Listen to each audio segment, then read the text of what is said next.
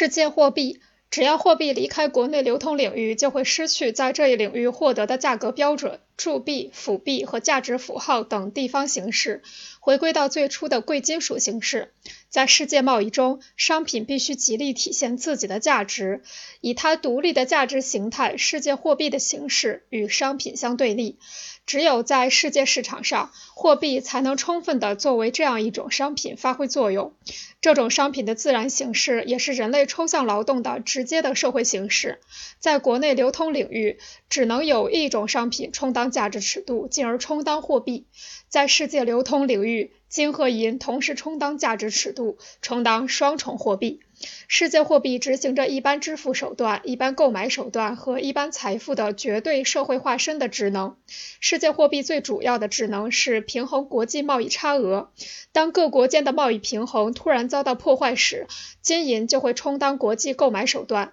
在不是要购买或支付，而是要将财富从一个国家转移到另一个国家，但同时这种转移又不容许以商品转移的形式，而只能用货币形式时，金银还充当着财富的绝对的社会化身。对任何国家而言，不管是为了国内流通还是世界市场的流通，都需要储备一定量的准备金。货币作为国内流通手段和支付手段的职能，与它作为世界货币的职能共同产生了货币的贮藏职能。金银的流通具有二重性：一方面，金银从产地分散到世界各个市场，在不同程度上为不同国家的流通领域所吸收，从而进入国内流通渠道，补偿了磨损的金银铸币，成为制作奢侈品提供原材料。